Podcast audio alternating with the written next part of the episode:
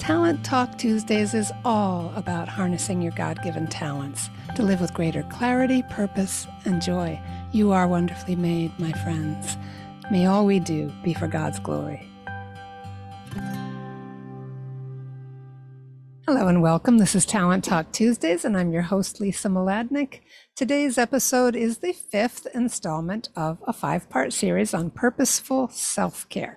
So, the key concept again throughout the series is that purposeful self care is selfless. That's hard to say, um, but it's got to be founded in virtue so it can draw us closer to God. I'm saying this repetitively because I want it all to be in context of how we live as people of faith.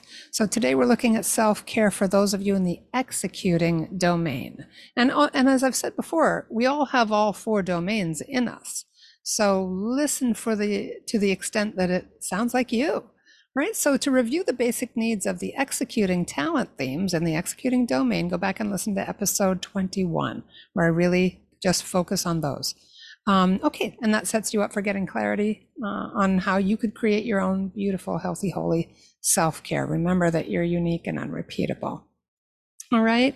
So remember again, too, I'm just going to keep repeating this. And actually, because this is the last in the series, um, I'm going to read this section again of the Catechism of the Catholic Church, paragraph 365.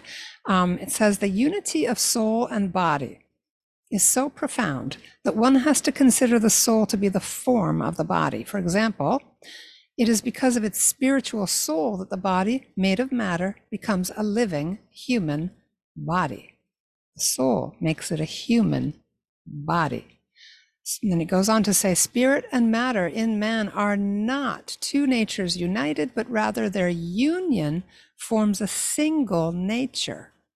Wow, it's like mixing, you know, red and blue makes purple. Those are it's no longer two separate colors. It's one. Okay, those two aspects of physical and spiritual are one nature. So that means that caring for your souls and caring for your bodies, your whole self, your personality, your spirit, your mind, your your gut, your heart, that honors God's design. He has done something very beautiful in weaving you together. Right? Remember that scripture tells us we are wonderfully made. That's what all my programs are based on. Psalm 139. That's why you can write to me at lisa at wonderfullymade139.com. All right. So it makes no sense if we're wonderfully made to neglect what is wonderfully made by God. And before, uh, so before we go on to this executing domain, I just want to remind you all again that you're not just one thing and you may be listening for someone else. Trust the Holy Spirit. Um, it's really important to just have some understanding of where you are strong, where you are weak, where you have needs, and what exactly refreshes and energizes you so that you can be strong to do the will of God and also know what drains you, what your design can tell you about God's purpose for your life.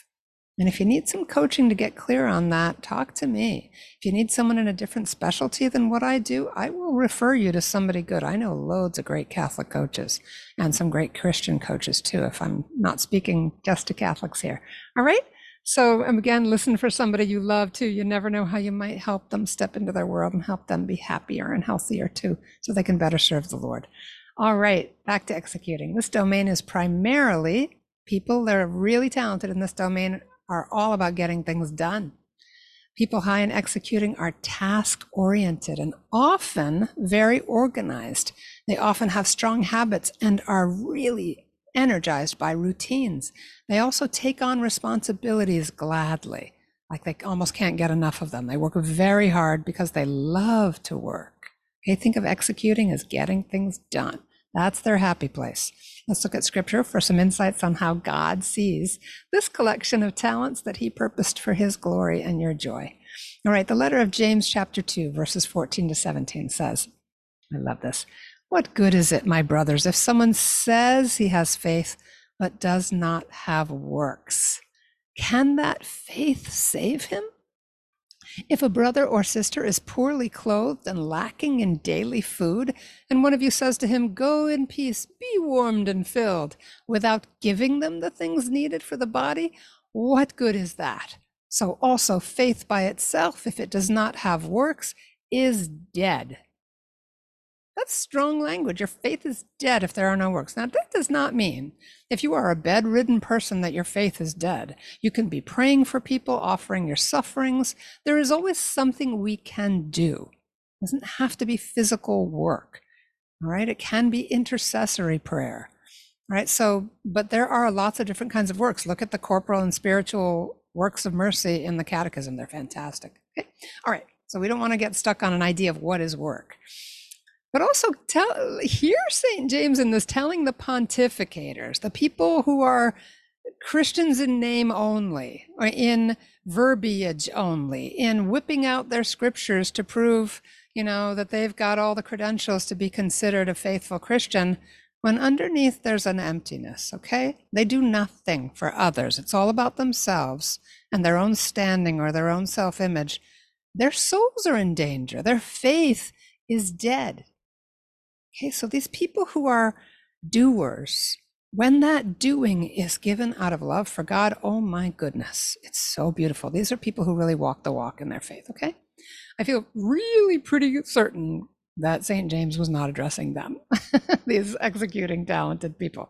All right, they'd be right there, you know, from the earliest centuries of the Christian churches, working hard for the kingdom, getting it done. And they'd be enjoying it. They'd be um, really energized by that. Okay, so with these thoughts in mind, I'm just going to make some suggestions, as I have been the last few weeks, for executing uh, domains, purposeful self care in the same six categories as usual the spiritual life, relationships, rest, diet, exercise, and play. All right, so people high in executing, start taking notes and making lists because you love to make lists and check things off. I know you. Um, so you can make lists of all the possible ways that you can use these ideas or just generate your own, do some brainstorming because you are such a good list maker. All right, let's start with purposeful self care for executing in the spiritual life. Number one, create daily prayer routines that start and end your day in quiet and calm that is a challenge for you. The routines are going to be great for you, but just being calm, being still, and letting God be God. I love uh, Exodus 14 14. I will fight for you if you will only keep still. And, and he doesn't mean that we should be immobile, but that we should be resting in Him.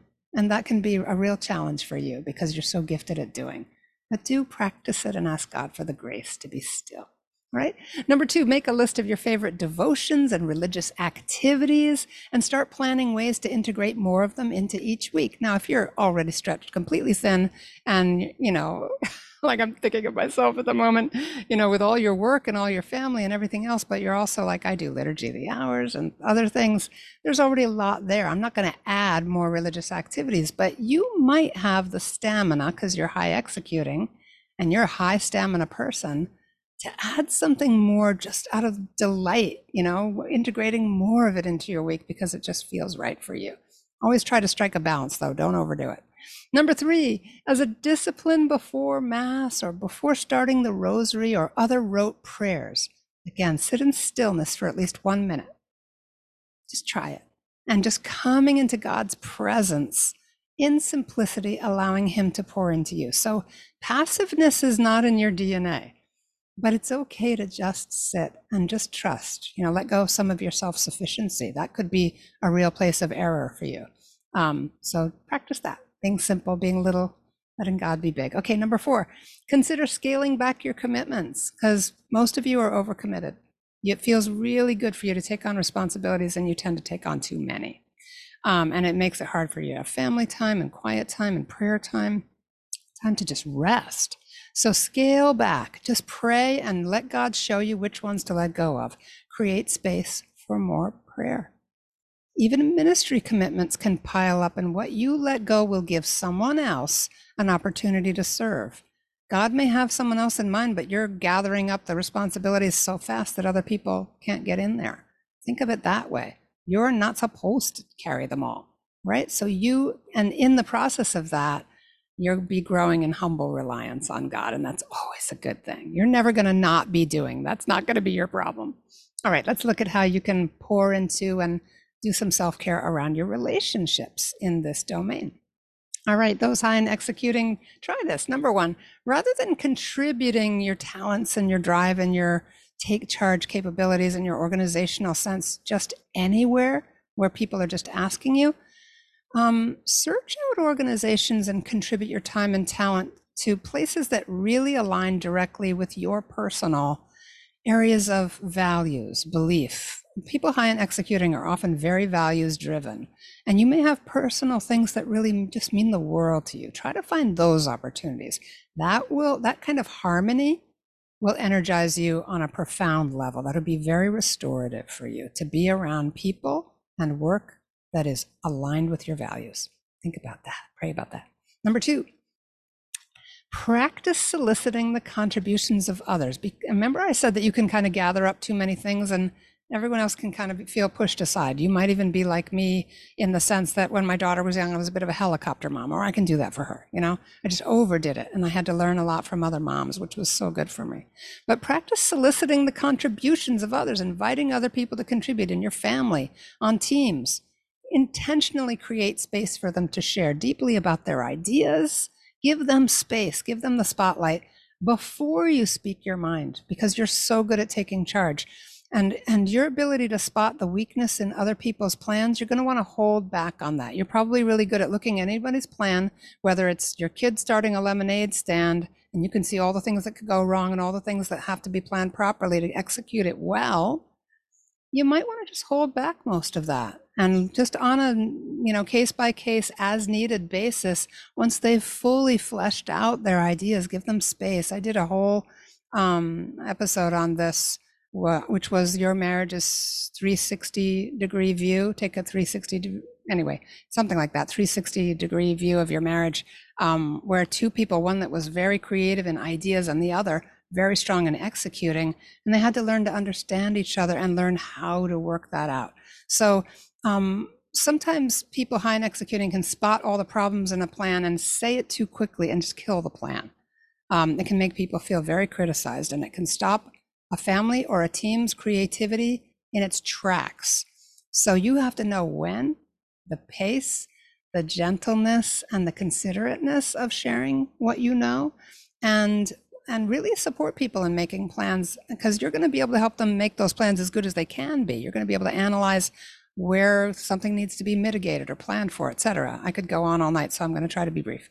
Um, but you don't want to appear to be tearing them down. Okay, you, you'll be able to experience the joy of contributing if you're more sensitive in this way without the stress of misunderstandings. People may be telling you you're controlling, too critical, things like that, but that's not your intention. You're trying to help. So learn how to help well. And that's going to really alleviate your stress and make your life a lot happier, I promise. All right. Number three, use humor where possible to explain the way you have a tendency, because you're probably fairly analytical, to ask a million questions and gather comprehensive data before you commit to an opinion or a decision, right? You need to deliberate. You need answers to questions before you're going to you know, step into something. You might step in pretty quickly, but you need answers first. You don't go blindly into actions. Okay. But you can use a little humor. Like the way my brain works, as you tell me that, I have like five different questions. Would you mind if I ask my questions? Because that helps people lower their defenses. You're not treating them like they're stupid. You're not questioning their judgment by asking questions. It's just the way your brain works. Okay. It's how God wired you. It energizes you as you put all the pieces together. And it can help them too if you can do it in a way that makes space for them to, you know, for their dignity to be protected essentially. Okay. All right. Number four, prayerfully start to define success in your most important relationships. Really listen to this define success in your relationships and then set clear goals for making them stronger. In other words, we can become workaholics in these ex- executing themes because work feels so good. And we can run ourselves into the ground, but we can also badly strain our relationships. That's why so many really successful entrepreneurs are on their second or third marriages they're so excited and thrilled with working they they have failed to set success goals in their relationships and they need that so start defining it together pray with your spouse or your you know your religious community or where, whoever it is that you work closely with or that you live with start to define success in those relationships and make those achieve, achievements that you work into your planning It may sound cold, but it's not. It's how you're going to show up authentically and energized to give your best to those people. Start to define success around these important relationships. Okay.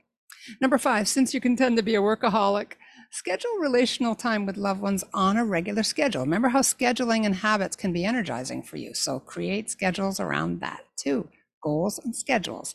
You can have a game night with friends, a date night with your spouse or your, you know, whoever you're dating a day day trips once a month or something like that vacations uh, every year or every six months or however often you go and then reward yourself in some way for showing up and being truly present to the important people in your life and i promise you you're going to have so much more success in those relationships that will reward you automatically but keep in your own mind that these are goals you're setting these are habits you're forming schedules you're creating because you're using your talents to love the people in your life and to show them that they are valued, that they're precious to you. Okay, number six. Don't be so hard on yourself and the people you love. You're so good at finding problems and solving them that you can start to feel like you're a problem and everyone else is a problem, and you can see problems everywhere. You can really run amok with your problem solving talent because, again, everything can seem like a problem. Do your best to lighten up ask God to give you a sense of humor about yourself. And ask your loved ones to hold you accountable. Just tell them, you know, that's the way my brain works. I'm a problem solver by nature. I can just see a problem under every rock. I can see a problem in the mirror. So, um, you know, maybe somebody can help you laugh about it a little bit and just learn to manage it better. All right. Okay. So every strength has its weaknesses. This is perfectly normal. All right. Let's look at rest. And this is definitely just resting is the most challenging category for executing. All right, so number one, an hour before bedtime, physically cross off everything on your task lists that you got done today. Physically do it. Well, if you have something on a, obviously that's digital, whatever it is that you do to mark something as done, whether it's Trello or your phone or whatever it is, cross it off. Do that. Go through that ritual. It feels really good and then add anything to that list of things you're crossing off that you hadn't originally planned to do, but you did get done, add them in and cross them off. I'm not kidding. It feels so good. And you have much clearer sense of what your day was like and everything you accomplished. That really helps you to enjoy that feeling of accomplishment and rest. Okay, it's enough for today. Right? That's really important. All right, number two, and the reason I'm saying an hour before bedtime is looking at your task list can be stimulating. So at least an hour before bedtime. Okay, number two, after you cross off today's achievements, do a brain dump of tasks you desire to complete for the next day. Dump it all out of your head so that you're not thinking about it in bed. Just dump them. And if you have to keep something next to the bed to write them down so you don't forget them, that's fine. That works for you.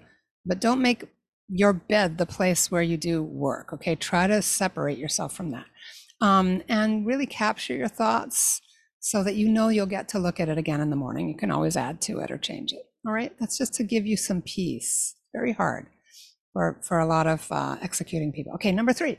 Again, before bed every night, update your success list. Remember, I said cross off everything you accomplished, have that feeling of accomplishment, but really select out what are your biggest wins what did you really accomplish whether it was practicing patience or landing that big sale or you know making the number of cold calls you promised yourself you would do or whatever that may be whatever business you're in or ministry or whatever your vocation what are your biggest wins and accomplishments did you take that prayer time did you manage to sit still and listen to the voice of god in your soul for a minute okay make sure you take note of your success list i like to call it a fiat list those moments of grace when you said yes to God. Take time to praise God for those things, each one. Acknowledge a sense of completion. Again, that that's a nice thing for your brain. It boosts endor- endorphins. Those are the happy chemicals in your brain, and they're super healthy for your brain. But at the same time, as you're praising God and giving thanks, you're opening to God's blessing. You're opening your heart. It's really good for you. All right, number four. If you struggle to sit or kneel quietly in prayer, if you're a restless spirit, right? Meditate with beautiful sacred images using rote prayers like the Rosary or the Divine Mercy Chaplet so that you both have a clear visual focal point and you know when you're done. That's the nice thing about the Rosary and the Chaplet. You know when you're done. And for someone who likes to get things done, This is not coldness in prayer. You can pour yourself into it. You can focus with all your heart on that beautiful image, and it will help you to get more out of your prayer life, but you'll also know when you're done. Okay? And you need that. It's just the reality of how God wired you. Right, number five, schedule your before bed wind down and let go of the day ritual. Okay, this is going to be a thing that you're going to design. What do you need? What are the steps to get to the point where you can actually let go of your day? This is going to take time to work out. It's going to evolve over time. It's going to take some head scratching and some prayer and some experimentation. But let that be a task to be completed, the steps of that wind down, so that you can feel that sense of accomplishment. Right. So check it off in some way with each step, even if you do it mentally, like the device is off one hour before bed, all your screens and devices, boom, an hour before bed. Science, science tells us, right? They overstimulate our brains. So get them off and plug them in somewhere away from your bed. Please get them out of your bedroom. Um, you might have a cup of herbal tea. Do some stretching. I've said this before about the strategic thinkers get out of their heads and into their bodies. Well, you need to do the same thing. You might need an affirming conversation with a loved one. Just download a bit of your day. Some and ask for what you need. You can say, "Listen, I'm going to tell you about some of my wins today. Could you congratulate me? Could you hug me? Could you just hold my hand and maybe squeeze it when I tell you something that's important to me? I really need a little affirmation that I did enough so I can rest." And you might also have something in your routine about listening to music or relaxed reading but make sure that you know what works for you. Keep trying until you figure this out. You've got to crack the code so that you can rest. God wants you to rest. He doesn't want you to think it's all up to you. It's really all up to Him. You're giving your yes. You've done enough today. And if you didn't get anything done today, if you legit just had a rotten day, give it to Him. It's such an act of mortification and humility to just say, you know what? Every day is not a big achievement day, but God loves me, right? So be gentle with yourself. It's really going to help you. All right, let's look at diet. Number one, clearly define your health goals, because you love goals, in vivid detail with achievable milestones, right? So by this date, I'm going to do this or whatever it is on your diet. And set specific habit changes because you like routines and rituals and habits and order and schedules, right? So start to work that out. Clarify for yourself what success would look like for you? What would your life look like? What would it feel like? What kind of help would you need? What would the schedule have to look like? What would you have to let go of to make this possible? Work it out. And again, coaching can help with this. It can help you get clarity pretty quickly. All right, number two, since you love data, typically people, there goes that fly again. Um, since you love data, since you love the facts and understanding all the parts of something, try some of the great there are so many apps out there for counting steps and calories and all those things. Just keeping track of what you eat and how much you move will give you a sense of achievement and standards for success that can keep your motivation humming. So try some apps. You know not all of us love digital stuff but a lot of executing people do. All right number three set up an accountability system and celebrate your wins with a friend or a trusted colleague. You need that. You need a little celebration in your life. And meet on a schedule. Again, you like that order and that regularity to problem solve with each other and support each other's progress. Like if you're getting stuck, help each other, talk it through. That's going to be a nice little relational note in your life, too. All right, number four, identify any health issues or potential areas of weakness in your own or your family's dietary habits. Look at what they're getting too much of. Is it junk food or sugar or alcohol or whatever it might be? Take a look at the patterns in your environment and brainstorm some solutions together. Bring everybody on board if you're in a family situation or a religious community. And remember, give everyone a fair opportunity to contribute and be heard. That's important because you're always going to have lots of ideas and solutions. All right, let's look at exercise. Number one, evaluate your fitness habits and get some exciting goals on your planner for short term and long term. Okay, you want to be really looking at your, your yourself as having really specific goals to aim for. That's going to help. Number two, schedule regular periods of activity and exercise that break up your workday and provide stress relief. You can be all about work and lose a lot of time when you can not realize that two hours have gone by and you haven't left your desk chair. It's not good for your body. You might want to set up alarms on your phone or something like that, but set reminders so that you get up and move and it'll relieve your stress. Prevent workplace injuries too. you know, like stress injuries. Okay. Number three, find ways to exercise that mesh with your values and beliefs. Hmm, that's a head scratcher, right? But I'm thinking like dressing modestly. Like when I go to the gym, I'm in my 60s. I'm not going to wear something real revealing to work out. That's goes against my values and my beliefs, right? I'm a I'm a woman. I I don't want to be looked at like that, and especially at my age. But modesty, okay, that's a value when I exercise. Family first might be one. Like I have a friend who's an athlete, but he's doing all these things that are kind of awkward and discombobulated. It's like herding cats to do things with his family, with his wife and young children. So, what are the values and beliefs that drive you in your exercise that make it feel like yours? What you know that makes it feel like you belong in it might be something that has to do with protecting the environment or saving money. So think about that. Think it through. Okay. All right. So the final category is the very neglected play, especially with executing. Okay. Number one try and I've you've heard this from me before, but this is a different angle on it. Go with your friends to an escape room. Here's the here's the angle on this, not just the working together part that I said with the relationship building, but work together to solve the puzzle, right? You're a problem solver. You'll shine in your ability to help others identify the solution. You can actually drop hints because you're going to be ahead of them most likely, but in a light-hearted atmosphere. That helps you to stretch your muscles in a really fun, low stress atmosphere. Okay, so good for you. All right, number two, enjoy a tactile hobby that requires concentration. Like it might be knitting or crocheting or something like that, but it might be playing chess. It might be putting, um, you know, doing solutions oriented games like jigsaw puzzles or crosswords or Sudoku. So think about, you know, little hobbies and fun things that you can do that really require concentration and effort and where you you accomplish something. That'll be nice for you. Okay, number three, start following a sport with complex rules.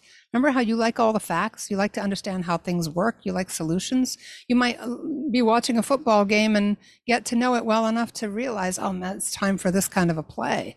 Or, oh, that was a bad call by the ref. Or you're watching baseball and you know all the ins and outs or Formula One racing.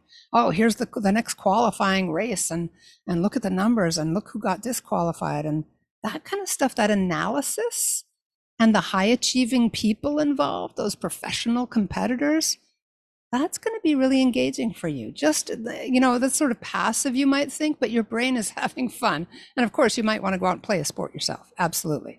Number four, rearrange or reorganize something in your living space just for fun. Now, some of you know somebody who does this. They change the furniture around, they redecorate, they reorganize for fun. All right. If you're if you're nodding your head and saying that's me, you're very high in executing. That can actually be fun for you. Now we don't want to pretend that work is always fun just because it energizes you, but something like that actually can be fun. You can be very creative. All right. So I hope something here sparked your own thinking about you and how to really take good care of your talents, really good selfless self care. Self care that's considerate of others, that helps you to be a better, more holy person, that helps you to be refreshed, rested, enthusiastic, engaged, living in the talents God has given you to live in, right? You're that part of God's body that you are. Pray with your notes, put some of our, your ideas on a list, right? And start getting them done. Make some choices reach out, lisa at wonderfullymade139.com. If you have any questions or comments, or you want to share some of the cool things that you're doing, I would love that. Um, and as we've done throughout this series, we're going to end with a word from the Lord. This is from the Gospel of St. Matthew, chapter 7, verse 21, where Jesus says, Not everyone who says to me, Lord, Lord, will enter the kingdom of heaven, but the one who does the will of my Father who is in heaven. Hear that doing Hear the task. What is God's will? Okay, so you are gifted executing people uh, at doing the will of God the Father when your talents are ordered toward the Lord. All right, so you walk that walk of faith that's so pleasing to God. This concludes this five part series on purposeful self care. I'll be back again next week with something new. Let me know what you think. And I'll see you next week. You are wonderfully made, my friends. Please have no doubt of it. We all have our sins and our failings. We never feel like we're enough. That's a condition of our world and the life that we live. But that's not how God sees us. He has made us wonderfully. Thank you for listening. God bless you. I'm praying for you. Please pray for me too.